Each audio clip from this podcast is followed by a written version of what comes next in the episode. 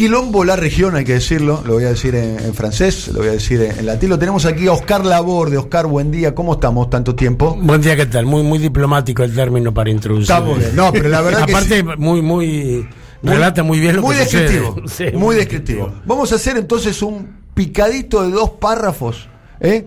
país por país de la región cómo está lo de Ecuador, cómo está lo de Perú, cómo está lo de Chile, cómo está lo de Bolivia, cómo está lo de Brasil. ¿Te parece? Así es. Arrancamos por donde vos quieras, yo te sigo. Bueno, en Bolivia eh, terminó el escrutinio y lo que el provisorio y lo que se está haciendo ahora es un escrutinio definitivo, ¿no? Con inteligencia Evo Morales invitó a la OEA a participar eh, la OEA, que había en primera instancia pedido una segunda vuelta, una cosa desopilante, porque sin ninguna prueba de fraude pide que haya una segunda vuelta. Lo que le contesta el gobierno es que participe en el recuento de votos. O la OEA por una condición, el gobierno se la acepta que sea vinculante. Es decir, si se demuestra finalmente que el resultado es uno u otro, no hay manera que el gobierno lo niegue.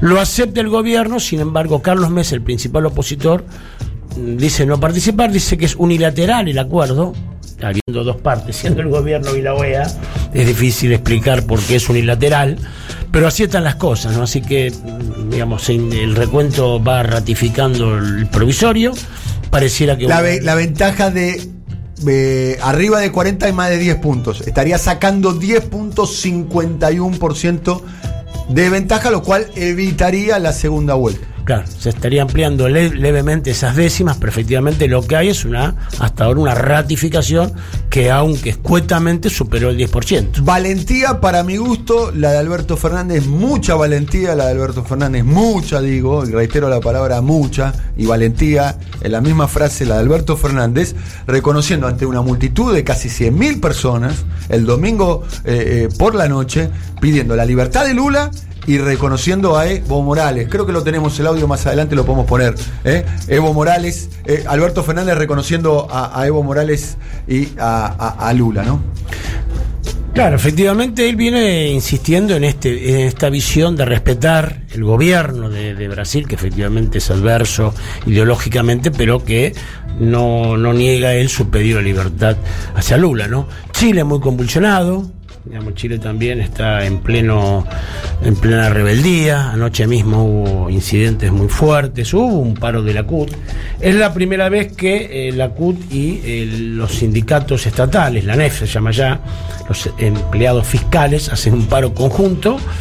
Y, se va perfilando, digamos, eh, una nueva constitución, una cosa histórica desde, digamos, desde que en el 80 le impuso Pinochet, ¿no? Digamos, tuvieron que levantar dos. Esto es en Chile, ¿no? Claro, sí, sí.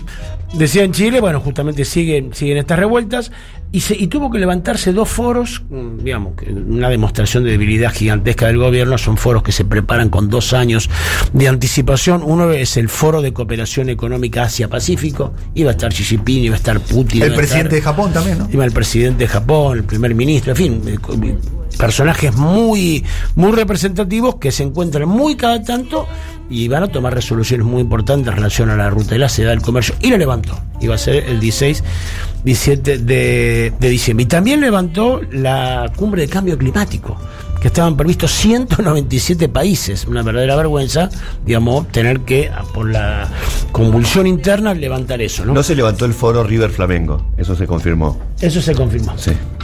Se confirmó. Pero bueno, no, evidentemente la presencia de tantos jefes de Estado, digamos, en una situación de convulsión debe ser muy incómoda. No se podía garantizar la, seguridad, me imagino, ¿no? Sí, sí. Claro. Tanto jefe de Estado en una sociedad convulsionada. Imposible. Sí, incluso. los carabineros no iban a saber si tenían que ir a reprimir a los chilenos o a defenderlo a los. O a, custodiar a los presidentes, ¿no? No, nosotros hemos visto acá cuando fue el G20, aparte, cada presidente trae su propio esquema de seguridad. tremendo. Los yanquis traen su barco, sus marines, los chinos, por supuesto, este Hubo que levantarse eso. Se encamina una nueva constituyente. No digamos, cuando el gran Está un poco lejos eso igual, ¿no? Está un poco lejos. A ver, no es que se encamina. Ahí está el reclamo de la nueva constitución. Pero pareciera ser que está un poco lejos. Incluso el propio Piñera. Yo creo que va a haber una reforma, hay que ver la graduación, ¿no? Piñera misma noche reconoció que se está encaminado. Se está por lograr los dos tercios en diputados. El Senado, incluso muchos independientes, senadores independientes de la derecha dijeron que podía ser. Y pareciera ser la única solución, ¿no? Porque este, no hay quien represente y quien sea el interlocutor del gobierno. En Ecuador hay, hay una doble vía, por un lado hay una negociación con con los representantes de la Confederación Nacional de Indígenas, Jaime Vargas, que tiene 30 años así de prestigio, han resuelto ellos presentar presidente por la suya. No ya no apoyarán o enfrentarán políticamente a otro candidato, sino que ellos, los indígenas, van a presentar su propio, su propio candidato. ¿Quieren replicar el modelo de Evo Morales en, en Bolivia? Sí, nunca lo habían hecho. Ellos siempre decían que no tenían esa tarea, que su tarea era reivindicar lo, lo digamos, el derecho a las comunidades, pero no aspiraban a dirigir el Estado. Ahora ha habido un giro en eso y piensan dirigir el Estado, por lo menos se lo van a proponer con un candidato a presidente. También está cruzado con eso, Daniel, la persecución muy fuerte. A opositores, ¿no? Al, correísmo, ¿no? Digamos, está digamos, asilada en la Embajada de México Gabriela Rivadeneira, más dos asambleístas. Está presa Paola Paón, un alcalde de Pichincha. Alcalde de Pichincha, ¿no? es la, la provincia donde está Quito, ¿no? Claro, es la provincia de Taquito y digamos, y, también están digamos, están buscando a Jorge Yunda, que es el alcalde de Quito, que fueron donde comenzaron las protestas. Acá Lenín Moreno, con mucha capciosidad, hizo un acuerdo con los indígenas, aisló al correísmo y persigue al correísmo, ¿no? Un, acuerdo cruzado. Vamos a ver, porque todavía, eh, digamos, se detuvo la aplicación del decreto que posibilitaba el aumento, digamos, de los combustibles, pero se está estudiando un nuevo decreto. ¿no? aquel decreto que duplicaba prácticamente el precio de las naftas, eso quedó suspendido, no quedó anulado, ni digamos, ni, ni se dice que nunca más va a ser. Y por último en Brasil, bueno, Bolsonaro, digamos, días de furia, ¿no? Días de furia. Este, yo creo que hay también una intencionalidad en él en polemizar con el hijo de Alberto Fernández porque saca de escena un tema muy grave. Bolsonaro, Igual el que no, el que polemiza no es él, eh, eh, eh, es el hijo, Eduardo Bolsonaro, que retuiteó, digamos, una imagen de él mismo y de una imagen del hijo del presidente Alberto Fernández. Y a partir de ahí se genera una polémica a los dos lugares, a los dos lugares de la, de la, de la frontera. No, no, es Jair Bolsonaro, pero es su hijo que hace política, que, que, es diputado, que es un referente muy importante, que, es como el es el encargado, dicho sea paso, dentro del dispositivo de división de tareas de los Bolsonaro, es el encargado de las relaciones eh, internacionales del, del bolsonarismo, si es que existe algo parecido a relaciones internacionales del bolsonarismo, digamos. Sonaba como embajador. Sonó como embajador, lo candidateó el propio padre como embajador en Estados Unidos. En Estados Unidos. Entonces, bueno, fotos luego de, lo, de, estos memes, de esta ridiculización que intentó hacer del hijo del presidente electo. Ahí lo que tiene Bolsonaro es una, una cosa de pinzas muy fuerte de Sergio Moro, que quiere ser presidente, el actual ministro de Justicia, eh, digamos, y de Hamilton Mourão, que es el jefe de las Fuerzas Armadas, vicepresidente. ¿no? Lo concreto que en estas horas aparece que uno de los sospechosos de haber asesinado a Marielle Franco eh, estuvo horas antes en el lugar donde vive eh, Bolsonaro, en el, en el complejo de edificios que ve Bolsonaro y ahora se comprueba que el permiso para entrar a ese complejo salió del departamento donde está el domicilio Bolsonaro. Sí, es el departamento número 58 de, de ese complejo, según consta en, en, el registro, en el testimonio del portero ¿eh? que, viste los porteros que anotan a quién llaman y demás, que tienen que anotar en un libro y demás. Lo que sí también está verificado es que Bolsonaro no estaba ahí en ese momento. Que Bolsonaro no estaba y estaba sesionando, que estaba sesionando en ese momento en, Brasil. Y Oglobo impulsó mucho la denuncia y Bolsonaro acá. La reacción fue tremenda. La reacción, ¿la escuchaste la reacción? la reacción es tremenda. La podemos escuchar. Vamos a escuchar primero entonces a Alberto Fernández. ¿eh? Vamos a escuchar primero a Alberto Fernández. Dale. Recordaba y felicitaba el triunfo electoral de Evo Morales. Hoy, 27 de octubre, cumpleaños Lula, que es un hombre injustamente preso y por quien debemos seguir pidiendo por su libertad. Lula libre. Esto es lo que decía Alberto Fernández, para mí muy valiente, muy valiente. Sería interesante además que, que se reclame por la libertad de los presos políticos en Argentina, ¿no? De- con el mismo énfasis, ¿no? Me imagino que eso va a llegar con el paso del tiempo, ¿no? Porque pareciera, por las razones, la persecución que sufre Lula es la misma persecución que sufre Julio debido acá, ¿no?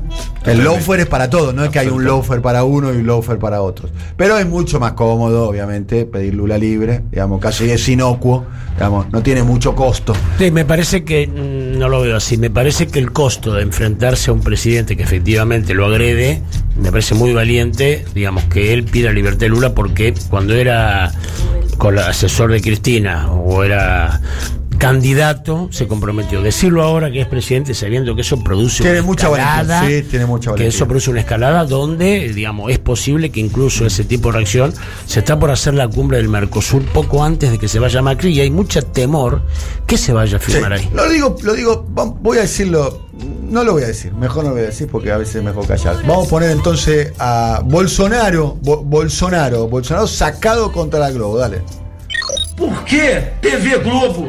Por que Revista Época? Essa patifaria por parte de vocês. Essa coisa que não dá pra definir. Deixe eu governar o Brasil. Vocês perderam. Vocês vão renovar a concessão em 2022. Não vou persegui-los. Mas o processo vai estar limpo. Se não tiver limpo, legal, não tem renovação da concessão de vocês e de TV nenhuma. Vocês apostaram e me derrubaram no primeiro ano, não conseguiram. Estão fazendo uma viagem, sacrifício, 10 dias longe da família, ralando o dia todo. Estamos recuperando a confiança no mundo. E vocês, TV Globo, o tempo todo infernizam a minha vida, porra! Onde vocês querem chegar, eu sei. Vocês não têm vergonha na cara. Essa patifaria 24 horas por dia contra a minha pessoa. Agora Marielle Franco quer empurrar pra cima de mim. Nem era. Se vocês tivessem um mínimo de decência, por saber que o processo corre em segredo de justiça, não poderiam divulgar. O caso do Flávio é a mesma coisa. É laranjal, laranjal, laranjal o tempo todo. Bueno, fuerte esto, ¿eh? Eh, de, de- de Bolsonaro. eh, Nunca se lo vio así, digamos. Y, y es poco usual ver a, a un jefe de Estado, un presidente, eh, con, con este tono. Y, y- y además, si ven el video, es impactante. ¿no? Se ve que tocaron un punto sensible, ¿no? Parece que sí. Sí, incluso, eh, digamos, eh, da a entender en, la, en este embarullado y eufórico reclamo contra Globo que hay que ver si le renueva la licencia, ¿no? Las licencias son públicas y Globo tiene que volver a ganarla. Se supone que permanentemente se la reiteran, pero lo amenaza con eso. Muy enojado Bolsonaro, tiene que ver con el momento que atraviesan. Es decir, en síntesis, en estos cuatro relatos de países, una, una América muy convulsionada. Bien, esto es importante, ¿no? Para el próximo gobierno argentino, ¿no? El, lugar que, que va a ocupar, porque además hay un lugar ca- vacante, me parece, Oscar, ¿no? Que el, el liderazgo de, de centro izquierda regional está, está vacante, ¿no? Claro. Porque a Evo no. Evo está limitado por, por ser demasiado bolivariano y además está un poquito cuestionado y desgastado. Este, bueno, Correa está exiliado, Cristina está un poquito eh, eh, retirada, Lula preso, eh, Maduro tampoco está en condiciones de asumir ese lugar. ¿no? Pareciera ser que Alberto Fernández, incluso creo que tengo entendido que Rodríguez Zapatero está pensando o, o está sugiriendo que Alberto Fernández ocupe ese Sí. lugar. Y también Sí. a él le gustaría ocupar ese lugar. ¿no? Sí, mira, casualmente el 8, el 9 y eh, de este, del próximo mes ahora, eh, ¿no? de este mes, se produce una reunión acá que es progresivamente, ¿no? El segundo momento del encuentro de Puebla, donde viene Rodríguez Zapatero, donde viene Celso Morín, donde viene gente del gobierno de México. Es decir, se, va a constituir un encuentro de 30 personalidades que ya estuvo en México, lo que lo tiene Alberto Fernández como anfitrión, bueno, ya como presidente electo, ¿no? Y ahí va a haber pre- presencia, donde justamente lo que se habla es esto, de un nuevo momento, ya no es el Foro San Pablo, era otro momento aquel de los 90, pero sí por lo menos una cantidad de personalidades que piensan, digamos, la región, y qué interesante que de Europa vengan también acá, porque pareciera que, como está la cosa, podría ser América Latina, digamos, el lugar donde puede surgir alguna alternativa. Eh, López Obrador eligió un rol más, por eso, como vos decís, podría ser Alberto Fernández, más de ensimismarse en México. Sale muy poco, habla muy poco, tiene, bueno, por supuesto... Está reforzado sobre la política doméstica, ¿no? Así y además es. tiene un temita de política exterior para controlar que se llama Donald Trump, que, que le lleva mucho tiempo, ¿no? Bueno, Oscar, como siempre, muy interesante escucharte un repaso de lo que estaba sucediendo en la región. Muchas gracias, ¿eh?